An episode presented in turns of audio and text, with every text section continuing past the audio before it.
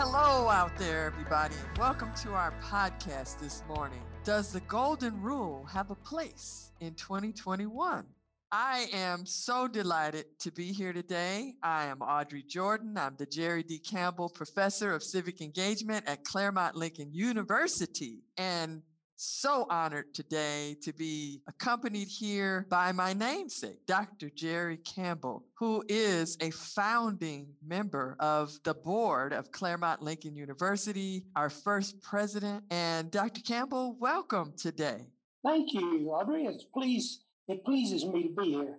Well, I can't tell you how much of an honor it is for me to sit here and have this conversation with you. And who better to have it with than one of the originators of Claremont Lincoln University, founded on this core principle of the Golden Rule. And so, you know, I'm going to take advantage of having your wisdom and your presence here today and ask you, Doctor Campbell, if you can share with us, what are the origins of the Golden Rule? I mean, and why did you and David Lincoln decide that that was something you wanted to found a university upon?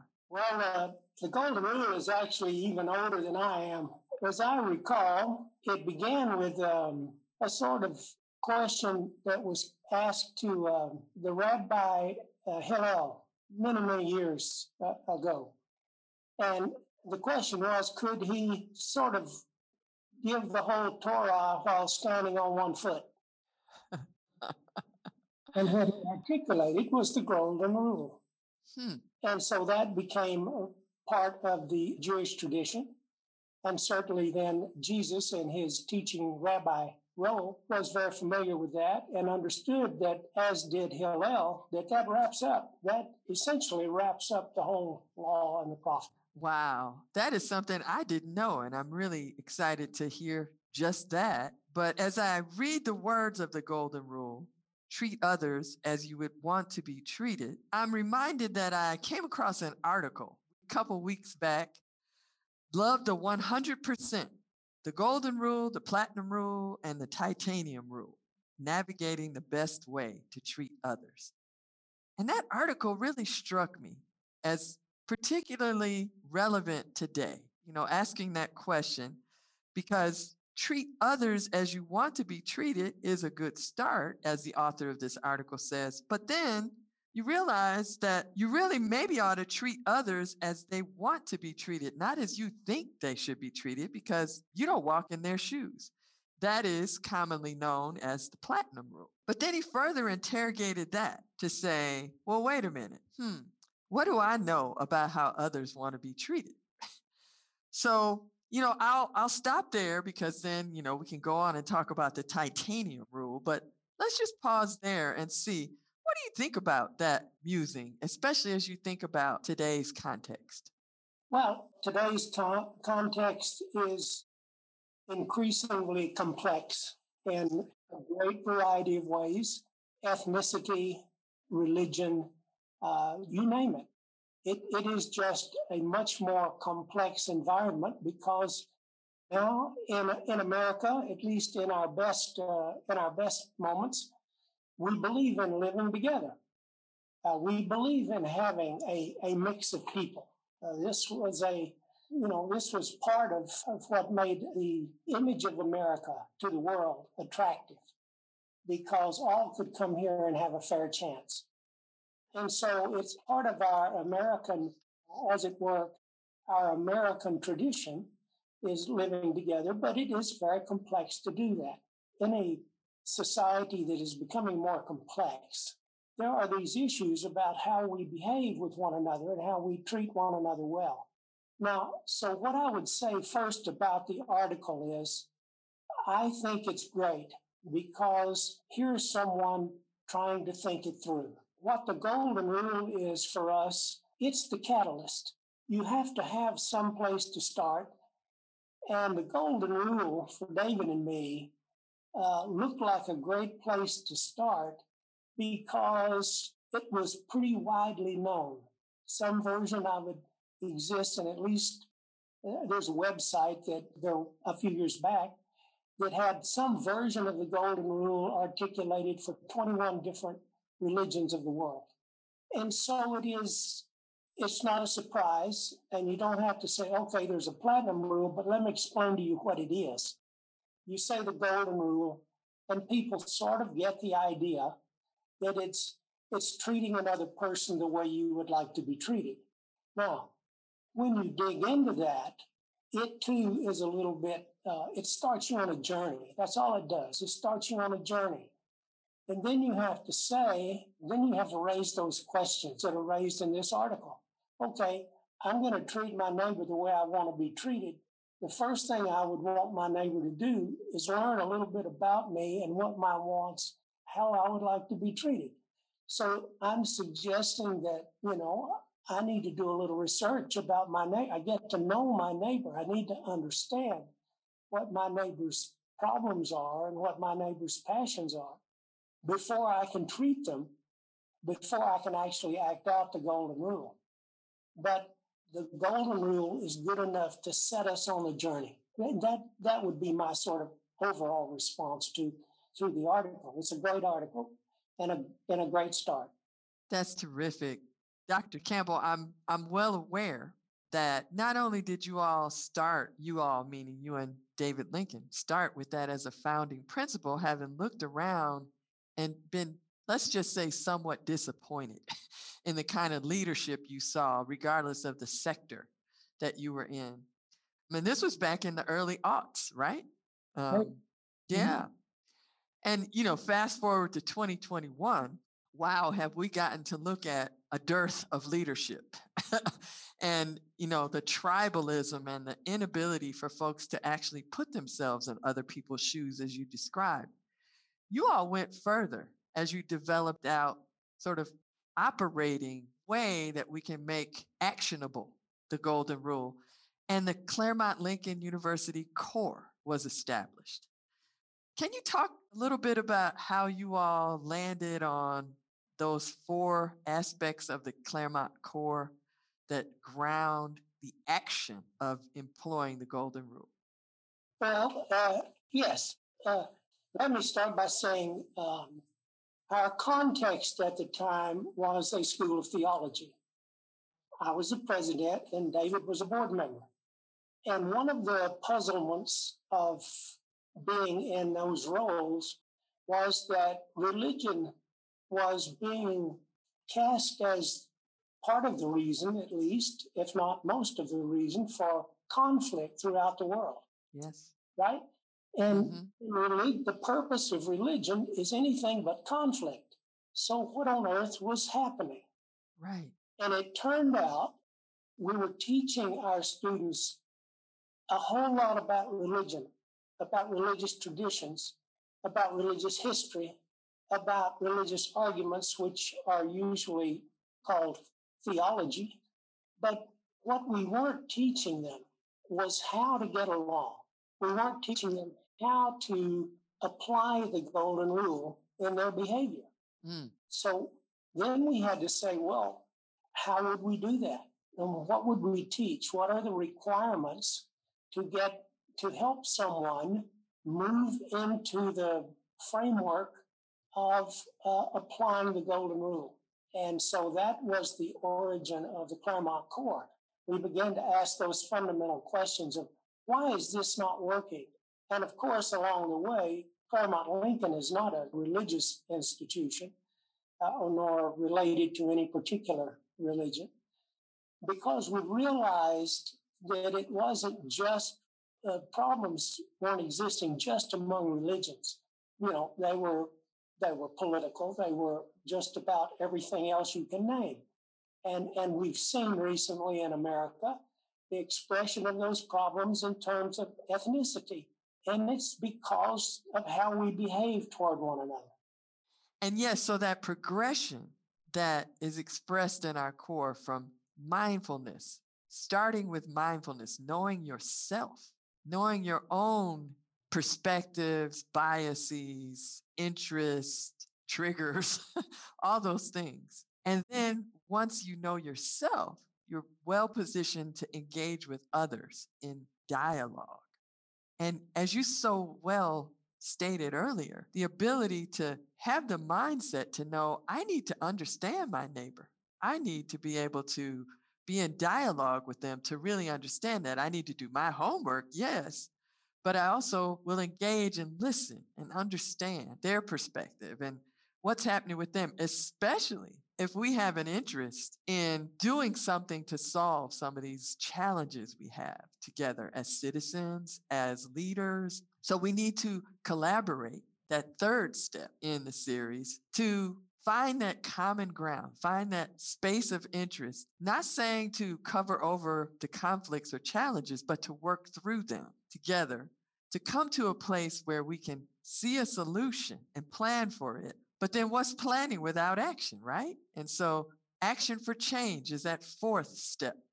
So as I look at the really amazing thoughtfulness you all put into that progression of steps or pillars, if you will, of the Claremont Core, I can really see how the action to engage with our fellow neighbors, citizens, people in our community really does stem from intentional, maybe even strategic actions to solve social problems together from that core.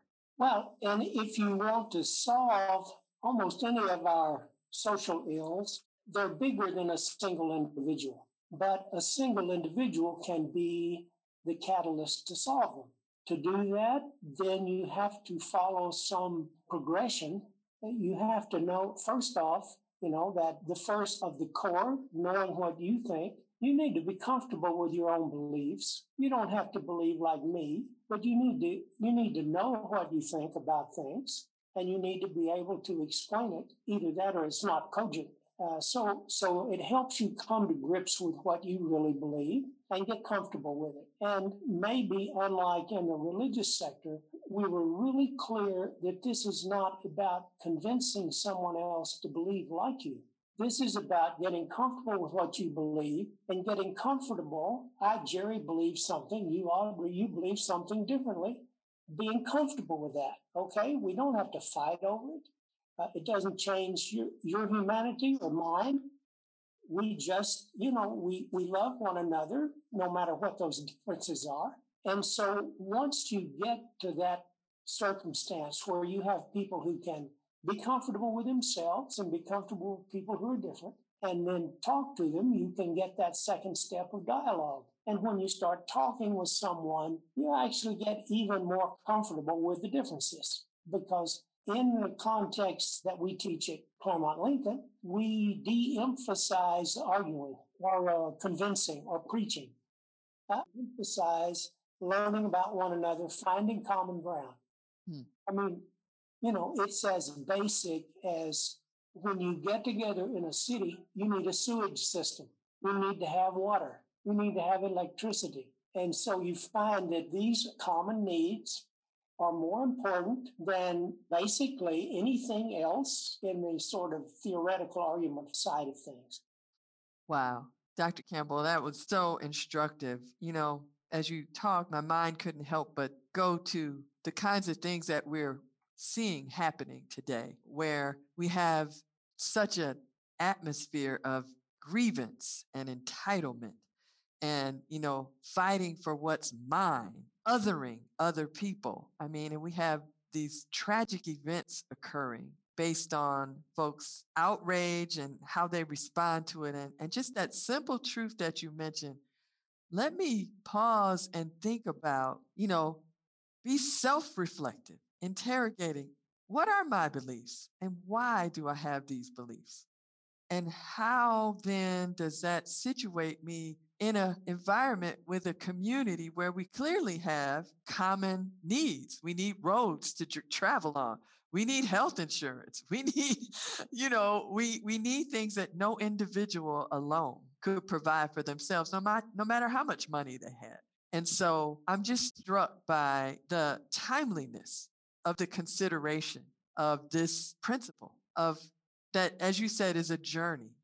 And so whether we start with the golden rule and it morphs into the platinum rule or this titanium rule that the author in this article we referenced earlier talks about, treat others as it is in the highest and best good to treat them. That seems to me to be getting at what you're talking about more than anything. And this author reduces it down to treating other people with the kindness, forgiveness, and compassion with which you would treat yourself. You know, I guess I'm just probably getting a little bit long in the tooth. That seems to me to be where one ends up if one starts with the golden rule. Indeed. And what uh, what the article represents to me is someone really thinking hard and clearly about, okay, what does this mean if I start down this pathway of treating other people, let's just say better, and then having to discover, define, work out what better is, not just in, in my view, but so that when I've done my treatment, the other person feels that it was the right treatment too. I mean, that's that's pretty challenging. And it requires, you've really got to be good at the second element of our core, at dialogue. You've got to talk with people. You've got to understand what their needs are. It's pretty hard to make decisions about, let's say, Black Lives Matter. If you never get out of your house, if you never talk to anyone, if you're white like I am, if you never talk to a person of color, if you're in splendid isolation, it is pretty hard. So if you have difficulties getting out, you can relate to people by Zoom. There are a lot of ways you can yes. relate to people. There are a lot of ways you can enter the dialogue. Mm. Uh, I mean, some ways are better than others. I'm not certain that Facebook is a great way to enter the dialogue because I think I read that no one has ever changed their mind because of what they've seen on Facebook. Um, Facebook seems to me to be a, a presentation of the hardened positions. Yes. And we need we need positions not to be so hardened. You know, it's it's like hardening your heart. If you're so right you can't change, it's going to be hard to enter into dialogue in a real way, and it's going to be even more difficult to get somewhere near collaboration. Indeed, indeed. And this is where leadership does come in because there, as you say, Facebook and other forms of social media have just become one of those places that are rife with disinformation and, and as you say, calcified positions on things. So much hatred and vitriol that is about, you know, my way, me, my tribe, others bad. Leadership, the kind of leadership that steps into that context and helps people with compassion to see, well, well, now, wait a minute, let's play this out. And I think the COVID epidemic has really helped put a fine point on this. We can all get vaccinated over here. We can do all the things we need to do to protect ourselves here. But if those folks over there, those other people aren't able to get access, get vaccinated, take precaution too, it is going to affect me at some point. It may limit my access and my freedom, and it may get me affected at some point. So for my own good, for our own greater good, I've got to care about how we handle this COVID epidemic as a country, as a people. And you can extrapolate that to so many other things. Leadership helps folks cut through all the noise and all the grievance and all the understandable pain to see, wait a minute, wait a minute. What is the better use of our time and energy and our intention if truly our goal is to be in a healed place, right? Right. For, for better or for worse, mm. leaders make a difference. Indeed. You know, uh, we say that horses are social animals. Uh, well, people have their social aspects as well. And one of them is that we are affected by our leaders, by what our leaders think, mm-hmm. because they're leaders. And in many cases, we've helped make them leaders by voting or otherwise following the process. And so leaders have an almost inescapable impact on individuals, on groups, countries, civilizations, mm-hmm. the world as a whole. Mm-hmm. You know, the, the leader of the free world, so-called, has been the president of the United States. That individual affects people all over the world. Mm-hmm. And, and whatever he or she sets out as an agenda and as a style relative to how you treat other people or how you treat other countries or even why you're doing what you're doing. What is the motivation? Is the motivation um, sort of looking inward? Is it to uh, aggrandize your own country? Or is it, in fact, to help your country become a leader for the world in positive, constructive, uplifting ways? So we have leaders. We need them to have a golden rule kind of agenda. It's the agenda that matters in the end and how they carry it out.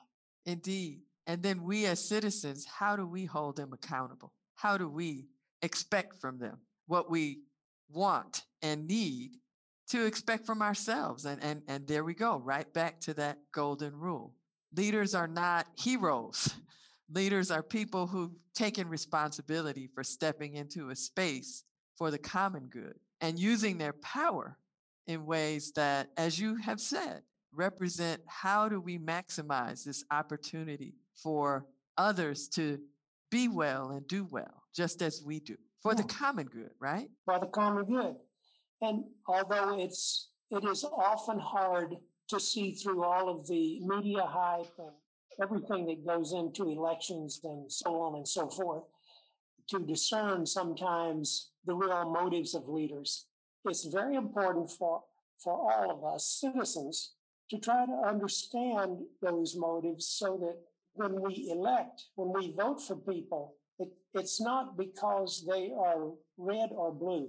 It's because of what motivates them as a human being and what they what they fundamentally wish for everyone else, because that's the kind of leader they're going to be. If their fundamental wish is to become a lifelong dictator, it's going to have a different, you know, they're going to have a different style, and it's not going to lean too far toward the golden rule.